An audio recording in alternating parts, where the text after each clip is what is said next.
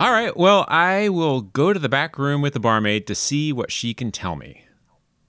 Okay, sounds good. You go to the back room and we fade to black. Wait, wait. What? Uh, wh- why are we fading to black? I wanted to ask her some questions about where to find the amulet of Keisha. Uh, no, no, no. There's if there's the slightest possibility of this becoming an intimate encounter, um, we just we're just gonna fade to black. But, but No, we're fading to black. Okay. But can I? Yeah. still black. Still there. Okay, done. Okay, you come out of the back room, and now you know where the amulet of Keisha was last seen in the old sewers of town. Oh, okay. Um, can we at least say that I brought my shield? You know, for protection.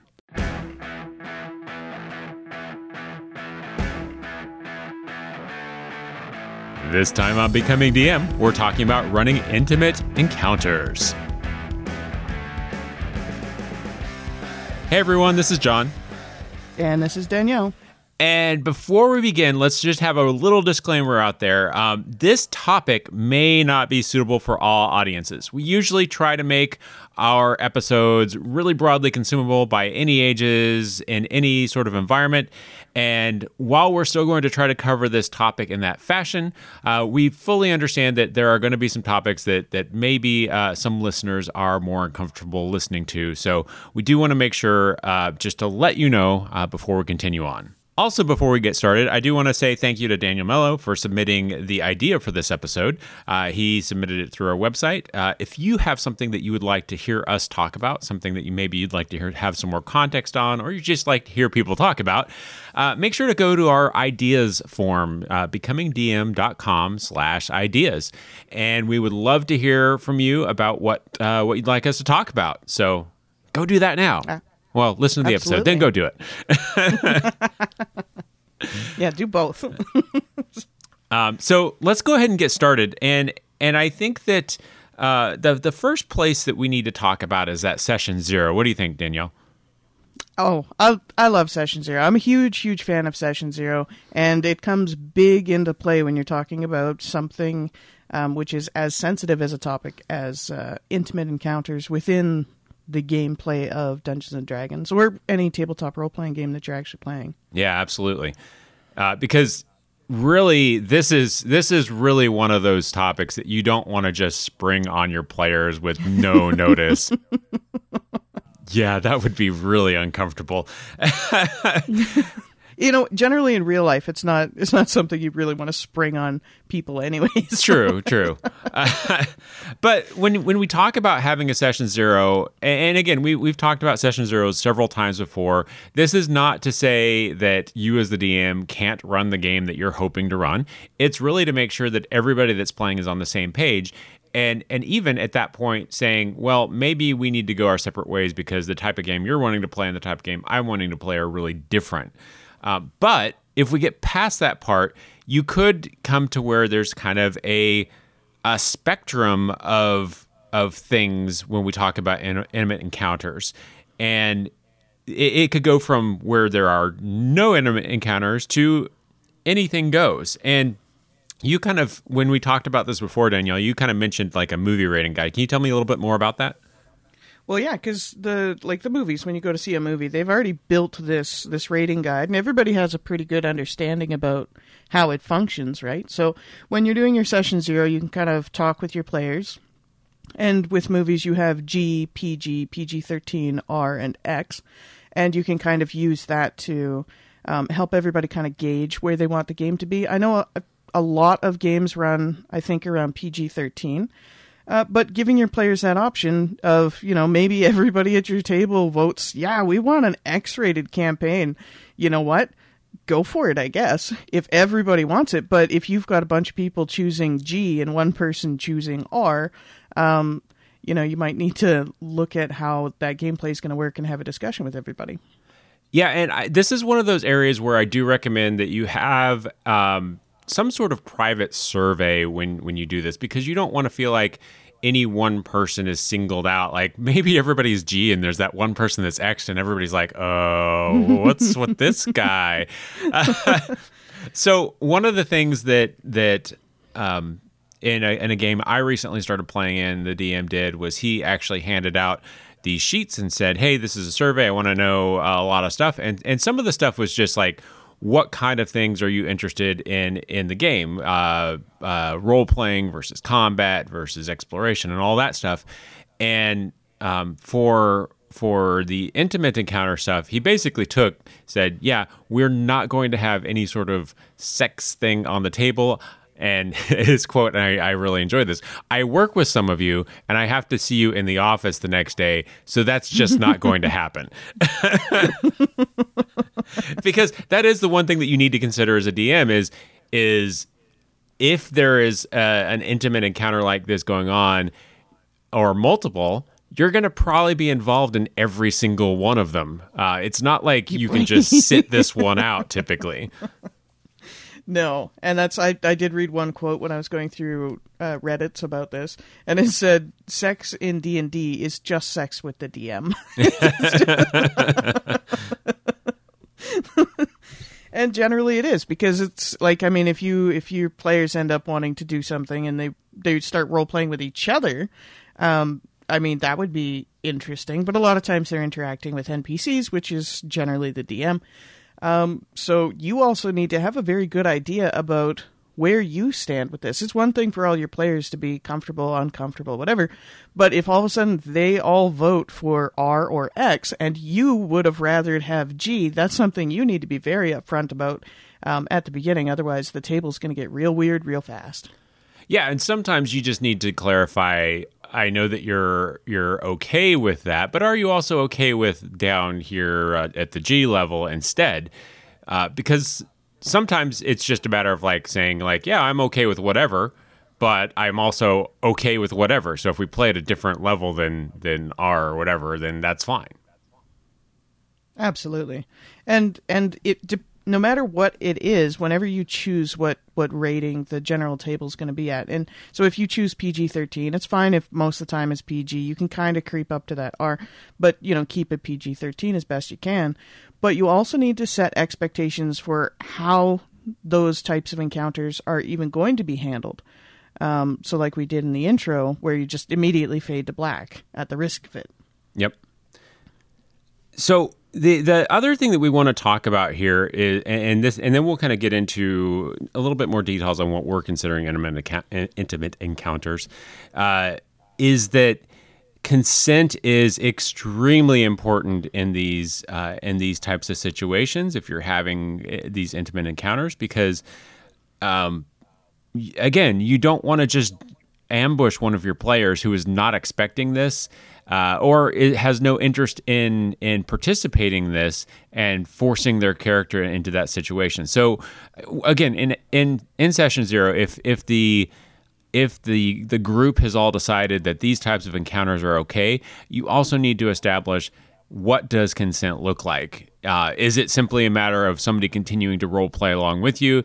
Is there some sort of out of character um, yes, we're good with this, m- move on, a thumbs up or whatever. Whatever that may be, you need to establish what that looks like for your game so that if you are in a situation that maybe somebody agreed to before and then they realize maybe I'm not as comfortable with this specific situation as I thought, um, that there's a way out.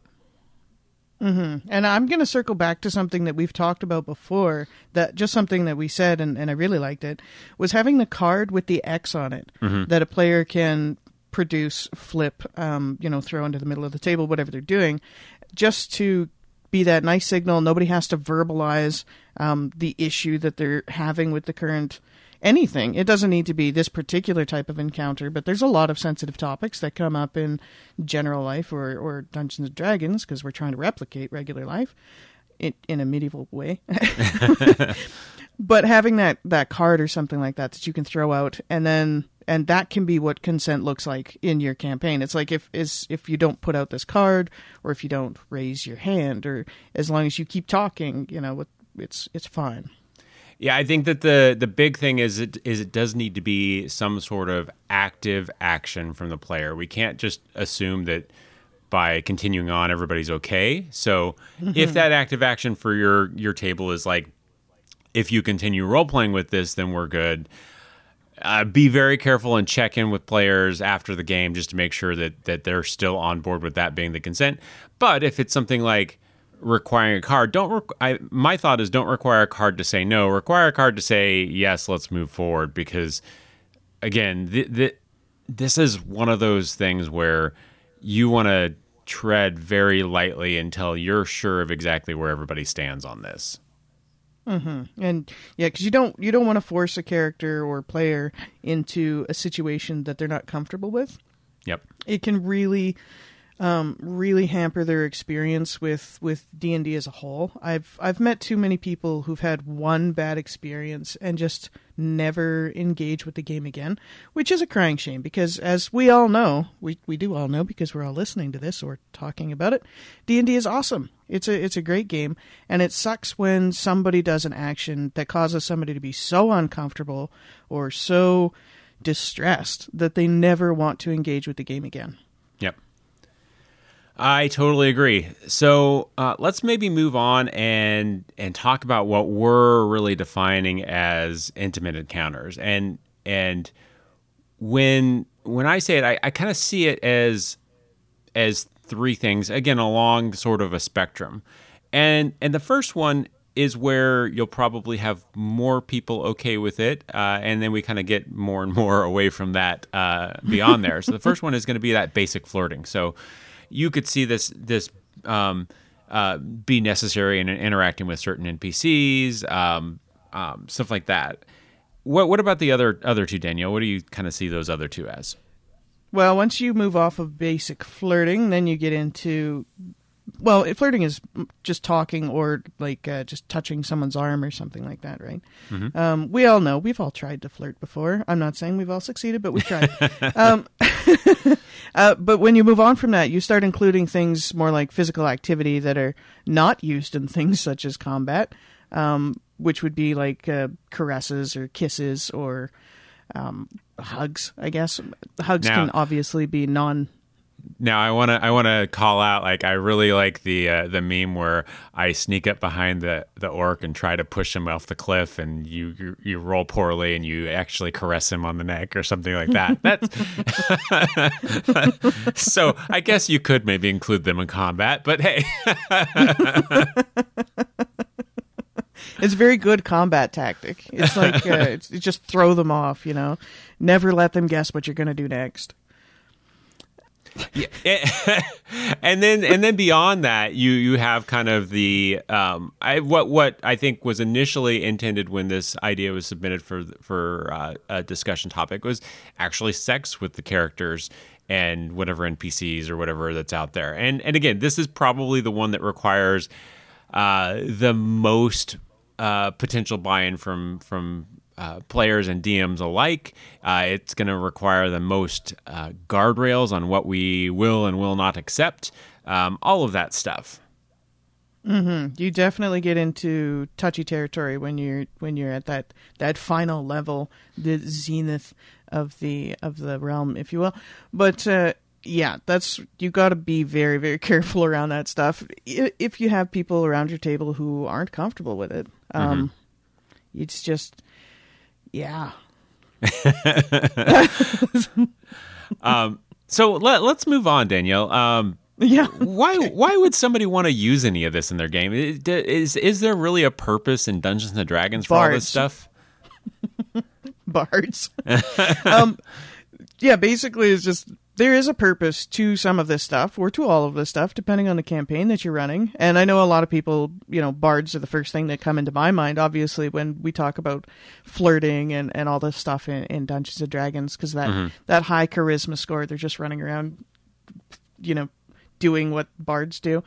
Um, but maybe they're trying to get information out of somebody just from basic flattery right? So you know a lot of people love being flattered that works for npcs too Mm-hmm. Um, so you can you can flirt and, and flatter people and see if you can get some information, um, you know, stuff like that. Yeah, and and if uh, if some if somebody's not used to using flattery to get their way, I could see where this could really innocently lead to flirtation to some extent, just based upon what gets said back, and and so you go from this very, uh, we'll say, really innocent spot where maybe you didn't have to have any sort of guardrails and you you if you keep on moving and moving and moving down a certain path then you very quickly to get to where you're like oh where have i gotten myself? What have i gotten myself into here? So again even if there's not intent to have something develop into an int- intimate account, uh, intimate encounter. Wow, I've got to get better at saying that. Uh, it, it's it's still possible uh, with with zero intent there that that it could lead down this road. Oh, absolutely. It's it's just kind of the nature of how some things go, especially if if all of a sudden the characters start hitting it off. Everybody gets too into role playing and they're picturing this scenario and it's just the natural progression and pretty soon you're like, "Wait, wait, wait. no, no. Tap the brakes. I, I, I don't know how this happened, but but let's just go grab a drink instead, shall we?" yeah. Uh, so another way that, that you might find this happening in your game is because there are official monsters that that are written with the intent of these kind of intimate encounters. Uh, I'm thinking like your succubus and incubus, um, the selkie who is like a seal creature that turns into uh, uh, a person and, and kind kind of use their wiles to uh, to lure people in. Um, nymphs, uh, definitely certain demons. I mean, there are demons that are that are like demons of lust and stuff like that. So all of those mm are are if you're going to have that type of of bots in your game and and there may be a reason there may be something that thematically that requires this to be in your game then um, it can definitely lead to these types of encounters. Yeah it it sure can. And that's why having the session zero about knowing how you're going to deal with these things before this stuff especially if you know that they're going to be running into into like a sex demon. it's like it, it, we're going to want to clarify well beforehand about how everybody feels about dealing with this. right.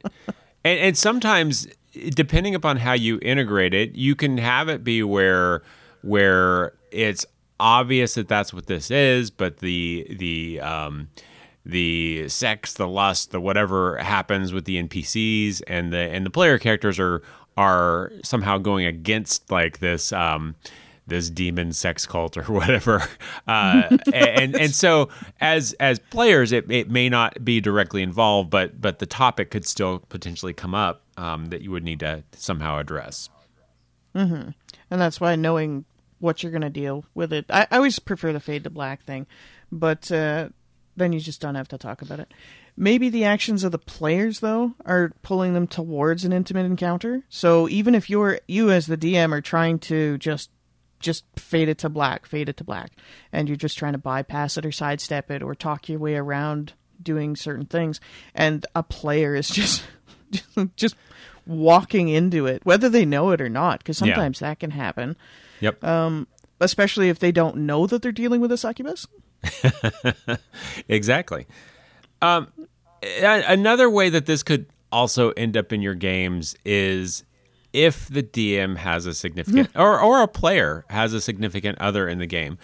Uh, my personal recommendation in this, in this case is to completely take this off of the table because the last thing that everybody else at the table wants to see is a window into the intimate life of your relationship when you're not playing D&D. And and let's face it, if if you have this significant other and you're playing together and it boils down into let's say a sex scene um it's likely that you're going to it, it, it's probable i don't know if i would say likely it's probable that you're going to bring some stuff up from your personal life uh, into that situation uh, depending upon the the obviously the players and the dms but as a result just just just don't do it yeah for the sake of everybody's comfort at the table uh but, you know, if it is something that you're interested in, we will talk more about that a little bit later in this in this episode.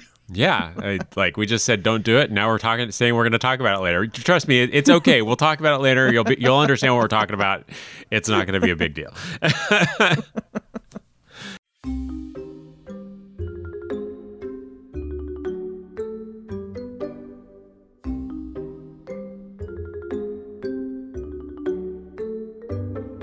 Have you ever finished running a session of your favorite role playing game and thought to yourself, I'm not really sure I ran that the right way? Or maybe You just tried out something new in your game and it worked really well and you want everybody to know about it. If so, you may have the perfect idea for a future episode of Becoming DM. Point your browser to becomingdm.com/ideas and fill out our simple form to tell us all about it. You can even let us know that you'd like to be a, a guest co-host for the topic. Submitting your ideas helps John and Danielle relieve pressure on their brains so they can record more episodes. Go to becomingdm.com slash ideas today to submit your episode idea. Now let's get back to the show. So let's move on and talk about running games where you've got some flirting going on because this really is probably the most common uh, intimate encounter that, that you may have to deal with as a DM because, uh, as we said, flattery can lead, lead to this. Maybe maybe uh, the players see that this is the way uh, past some objective is is through flirtation. Uh, so you you and, and probably the thing that that on the on the scale of of acceptable versus not of the things we've talked about so far, probably the one that more people are going to say is acceptable. So Oh, yeah. yeah, so um before you get before you get into an encounter where where there is going to be flirting involved, you kind of need to establish for yourself um first off what's actually achievable by the players with this flirtation.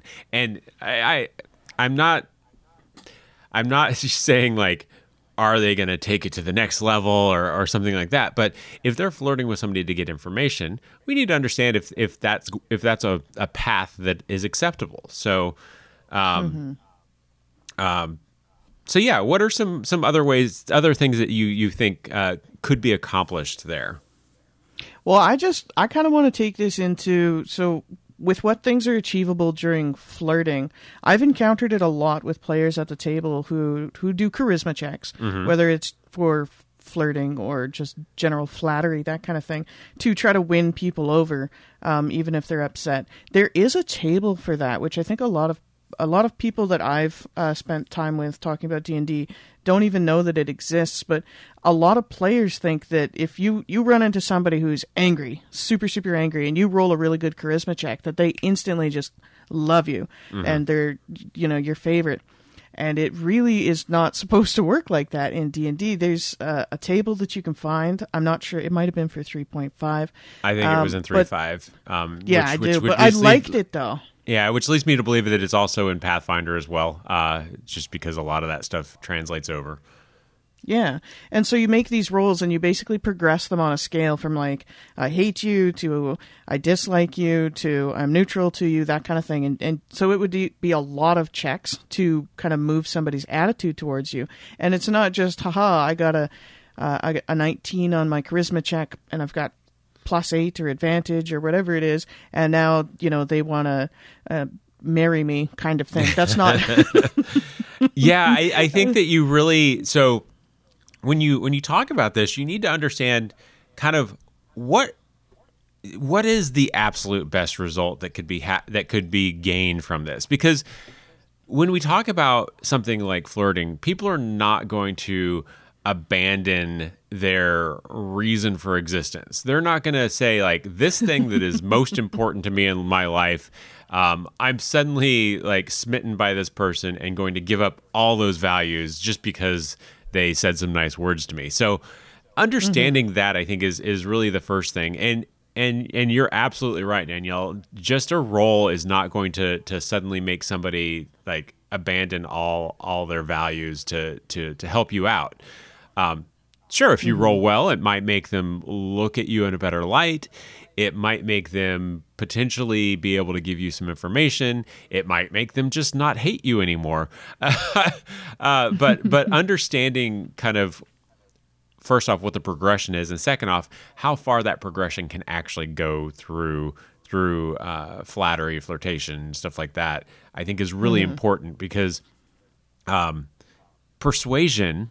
Uh, I, I'm now talking about the the D and D persuasion um, or diplomacy. I believe in Pathfinder, I could be getting those flip flopped. It's not mind control. It's not like I say this thing and I'm successful and they do whatever I want. it's I say these things and they they roll against it and and if I succeed, they think favorably of me and might do something that's in the direction that I want, but if they're not willing Mm-hmm. to go as far as I want them to go, it's not happening. Yeah. And to use a concrete example is uh, think about interactions with a merchant, right? And so if you go up to the merchant, if you flirt with them, or so your player flirts with them or whatever, and they roll really good, the merchant isn't just going to give them all of their wares for free. if they, you know, if they roll really good, maybe the merchant gives them a 10% discount. If they roll fantastically, maybe they're going to get a 20% discount. But they're not all of a sudden just going to become co-owners or sole owners of this merchant's cart and, you know, the merchant be their slave or whatever forever. Um, it's just, and I like using the merchant, um, because I, I don't know, all my players want to flirt with merchants to get discounts. Well, there's there's also like other similar examples are like you're talking to the king of the kingdom and asking him to abdicate his throne and and make you the king instead. Um, Oh, yeah. No no amount of successful persuasion checks is going to make that happen. Uh, typically, I mean maybe Yeah. you've got maybe you've got a king that is is mentally compromised, but. Rolling successfully means that he's not going to kill you for making the suggestion potentially. That's true. yeah, you might just be like, "Oh, you're you're you're a funny jester person," instead of "I'm I'm offended with you." right. Um. So, and that's kind of how you got to take those rolls. It's and this is why you have to know how you're going to deal with this and what's going to be achievable for this specific scenario. Well, not even for a specific scenario. You just kind of have to mull these things over because, as we all know, um, making decisions on the fly as a DM, there's a lot of things that you need to kind of have a decent idea about how you're going to interact with them if and when they come up.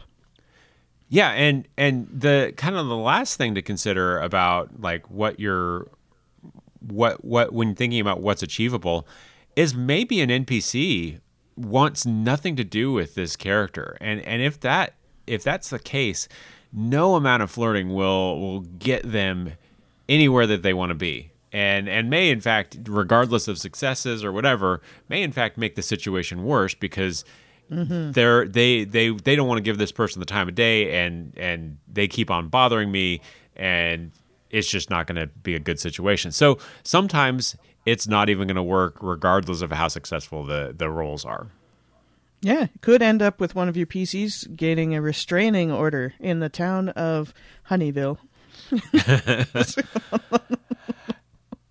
Now, when we when we talk about actually uh, executing this, I would say that that one of the one of the biggest uh, recommendations that I can give is is especially if you're uncomfortable with with as the DM responding to this flirting is take it out of first person. Don't don't respond like you are the NPC. Describe it in that third person narrative and instead of like saying instead of like when they say something you respond as Alaris the the the barmaid um, you say instead you say well Alaris looks at you um, thinks for a second and then says blah blah blah blah blah. Um, just having that separation I think can can help deal with a lot of the uncomfortable weirdness that can happen. Not all of it but but it can definitely help Yeah, it can it can absolutely help a lot better than just looking your player directly in the eyes and just speaking from your own heart. you know, um, but if everybody at the table looks uncomfortable, which can definitely happen when you're getting into territory like this, uh, you can always fall back on the mechanics of the game. So if all of a sudden you find that you are in a situation uh, that that you maybe didn't realize you were rolling up to, or or has just kind of sprung up. Um, you just the mechanics of the game always give you an out and you can just roll like do contesting rolls for the flirting. So your charisma versus my uh, sense motive or um, i don't know intelligence? Wisdom? Depending on who they are? Yeah, I mean, it, it depends on it depends on what's trying to be said. If if you really are just trying to um, talk and convince them to gain information, it might be a contested diplomacy roll or or a per- persuasion versus sense motive. Um, it, it really is going to depend upon the situation that you're that you're doing, and you as the DM can decide what those contested rolls are. Mm-hmm. Yeah, you just you just got to figure out kind of roughly what they're getting after, and and and uh, go through your skill list and see what would be best for this person or this NPC or whatever to use um, against your PC. You know, in the in the contest, I guess. Yeah, but absolutely don't forget what we just talked about about what is possible with success because just because they beat the the contested roll by 30 or whatever doesn't mean that they get everything that they want. Uh, again, r- remember what those those potential successes are. Yeah, because everything's going to have a DC to succeed. And like we said before, if somebody just doesn't want this to happen, then the DC for success is going to be uh, like 50. It's like it's it's it's impossible for you to roll it without a ton of buffs or something. Yeah. And then the other thing is um, when we think about using the mechanics for this, this actually might be, depending upon your table, just a better way to roll this anyway, because um, we've all seen it where people that are not charismatic play charismatic uh, characters. Uh, because this is this is a role playing game. You're playing something that maybe you aren't in real life, and and you want to try out being like that in this game. So expecting that um, that uh, that Tom at your table is is going to somehow instantly become more charismatic and know the right things to say just because he's playing this charismatic character is kind of unrealistic. So you don't typically make your your fighter make like lift up the table to do his strength check. So I, I wouldn't expect necessarily for that charisma check to um, to require to specifically require them uh, playing in that role. Exactly, and it's it's something that happens all the time. It's like it, just like you said, you don't your fighter doesn't always have to do his like lift tables and lift weights at the at the table to prove that he's strong. The same as we're not going to expect people to be charismatic as char- or should I say as charismatic as their pl- characters, um, or as you know as smart as their wizard kind of mm-hmm. thing, right? And this is where those rolls come in. And so a lot of times what I'll do at the table is I won't get them to try to charismatically say what they want to do. I'll just flat out ask them, "What what is the point you are trying to get across?" And they'll be like, "I'm trying to convince him to give me his necklace." And I'll be like, "Okay." And then we do the rolls for it. But Yep. just ask them what their goal is and then start with the rolls. Uh, but if you just start rolling, um, you might not exactly know what that player was going after if they're not talking about it. Yeah, and if if you've got a player that is really into trying to play the role of the the charismatic swindler or whatever, uh, don't discourage them from doing that. But I'll, I would also say like don't make that acting necessarily sway the rolls um, because that that also then penalizes the people at, at your table that aren't interested in doing that thing but do have a, a, a character in the same sort of vein. Yeah, absolutely. All right, so I think we've covered uh, flirtation enough. So let's let's move on and talk a little bit about running games that have uh, that involve sex, and how you deal with um, with those encounters. Again, really needs to be determined in session zero because because what you see as acceptable and what the players see as acceptable and vice versa are not always going to line up. So um, you do need to make sure that that you have that discussion because it could be a topic that's just not included at all. Like this is a this is a big no. We're not including this. There's no reason to have this in my game. End of story. Um, or it could be a matter where where players are okay with having the we'll call it the hint of it and instead of having any sort of activity it could be a, a fade to black right Oh yeah, fade to black is a wonderful option because eh, we all are pretty well aware that se- sex exists. For I think most of us, I I think um, that's how we came into being. Um, I say most of us because science is making leaps and bounds. Um, but if if you're going to include uh, sex as an option in your game, it's it could be the best option because it prevents the rest of the table. Uh, this is a big one from having to listen to you describe it. Yep. Right.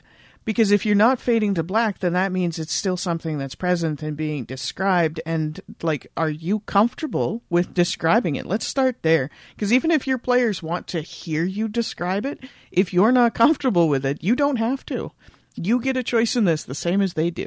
Well, and, and the thing to ask yourself as you're go- kind of going through some of this is does describing that sexual act really have an impact on your overall game because I I don't know in most cases that it does and it seems it seems like maybe it's a, a side trip that uh, that really doesn't have a whole lot of value on on what comes out of the game. Maybe you run a game where it, where it is important. There's some special clue that gets dropped because of how something happened.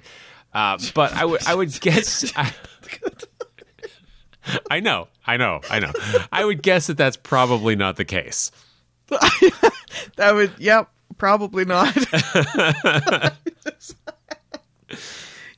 yeah, so a lot of I I personally I've been thinking about it this whole time that we've been doing this. I can't actually think about a time or reason where describing this um, would have an impact on on like story progression in a large sense. I, I could see it having an impact on character uh, development, Mm-hmm. right? But more in the intimate moments, not in the intimate acts, right?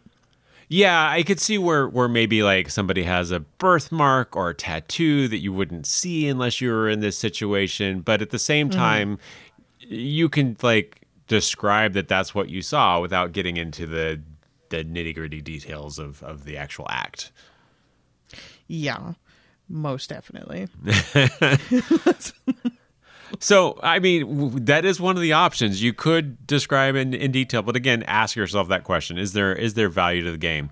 Um, and then, just like like with flirting, one of the options that you have is to use mechanics to de- determine outcomes. Now, there was I don't know who made it. There, somebody made a, a third party thing for uh, for 5e. If you do a search, you can find the 5e Guide to Sex, which is a free PDF, um, and it's pretty thorough in addressing some of these topics. Uh, it, it covers all sorts of topics from like determining if somebody's even interested in in um, in in having this uh, type of relationship with you, as far as NPC to, to player stuff. Um, determining things like sexual orientation of the NPCs. It's a lot of details that I probably wouldn't have in my game typically, but if it's something that that is really uh, important to you and your players and the game that you're running, it's out there and and you can find it pretty easily. Yeah, it is. It is a resource that you can find, and with that resource, they also have uh, what races are attracted and coupled to each other, um, as well as pregnancy, because pregnancy is a thing that happens. Uh, latex wasn't a big thing uh, back in the medieval period, uh, and also while I was reading up on this topic, I read uh, just as far as um, using mechanics to determine outcomes. I thought that this was funny. There was one DM who always just got their players to roll for an endurance check when they wanted to engage in this activity, um, and the nat ones, I guess, just turn into a real fun time. Again, if you're willing to describe what happens with that nat one. you just you just gotta say you rolled a nat one on endurance, and everybody can auto complete that. there you go. Um, but but I will I will just I we keep on saying this, and I think that we need to keep on saying this because Absolutely. You you have to remember that the game that you're running is for everyone at the table, um, and if everyone isn't having fun, then the approach needs to probably change. Uh, so if you find that you are spending uh, an hour describing this thing with one player and leaving out everyone else. Um, not that they would necessarily want to be involved in that, but leaving everybody else out of the game. Um, that's probably indicative of a problem. So, and a problem that you need to, to look to fix. Because if you don't, you're going to suddenly find that it's just you and that one player that are playing the game. Yeah, you definitely need to if if if it's the specific type of game that you want to run, then you need to find players who want to play that kind of game. Um, like if you are literally not going to have fun running the game unless it is like this, then you need to find players specifically for that purpose.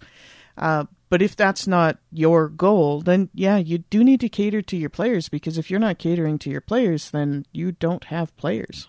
Yep.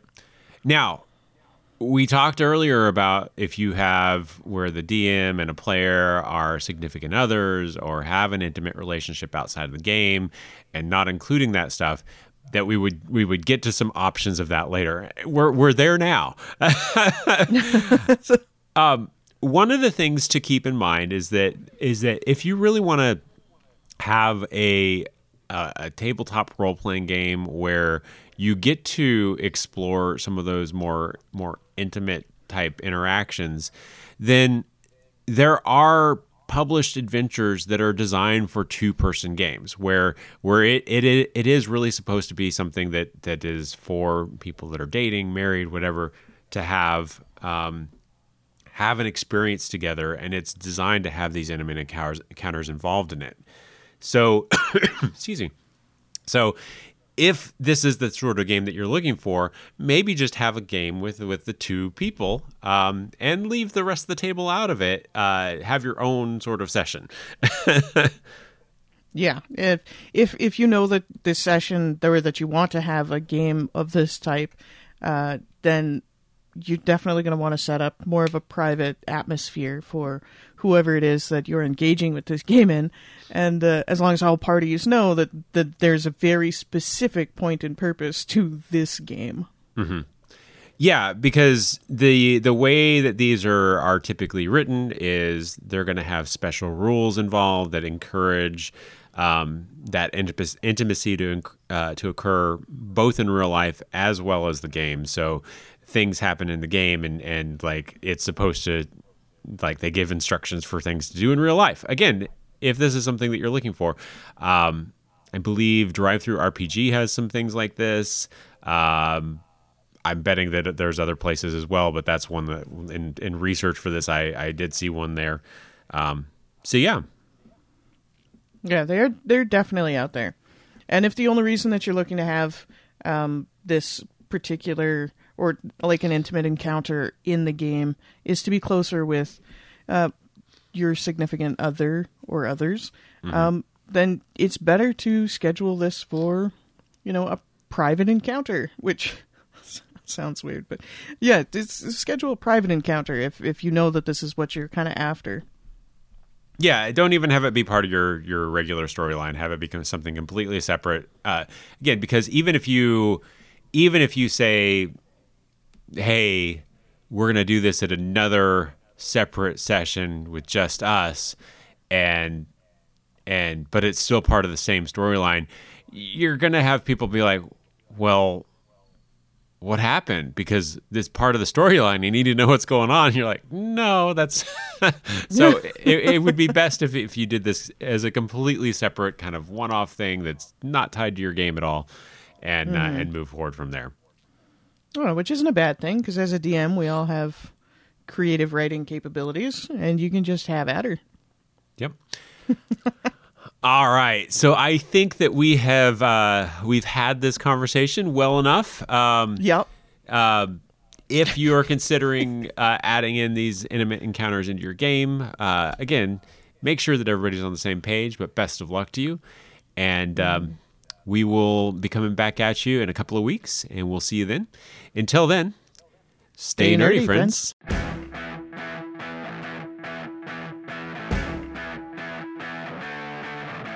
Thanks for joining us again. Make sure to share the show with friends to help grow our audience.